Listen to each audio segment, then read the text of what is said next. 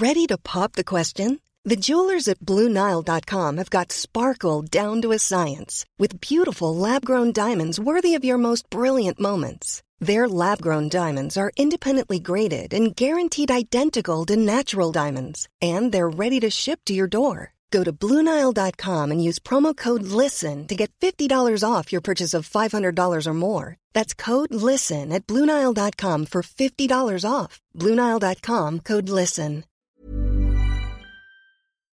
What's up, everybody? Welcome to the weekend update of the Decrypt Daily. My name is Matthew Aaron. Today is Saturday, December 19th, 2020, and I'm recording this at 9 o'clock in the morning. Bitcoin is sitting at $23,170, up 1.6% from yesterday. Ethereum, 658.94, up 2%. Litecoin, 114.94, up 6.6%. Chainlink, 1386, up 3%. And XRP, 58.8 cents, up 2.7% from yesterday. Total market cap for all cryptocurrency, we're at $659.2 billion, with a BTC dominance of 65.2%. And in some headlines today. As you guys noticed from yesterday, we heard that Coinbase is going IPO. So, how do you buy shares before it goes IPO? In my opinion, again, this is not financial advice, most things dump after IPO and then you buy them at a lower price and watch it go up.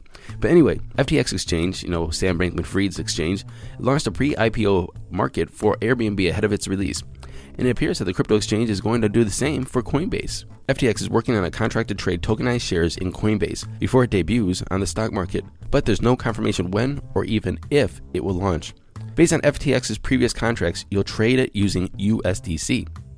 Rapper Lil Pump to launch Pump Coin.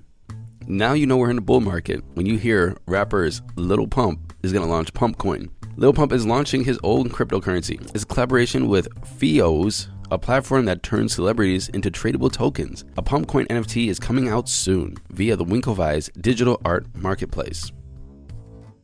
10% of Bitcoin supply hasn't moved in 10 years. That's more than 1.85 million Bitcoin has played dead for the last decade.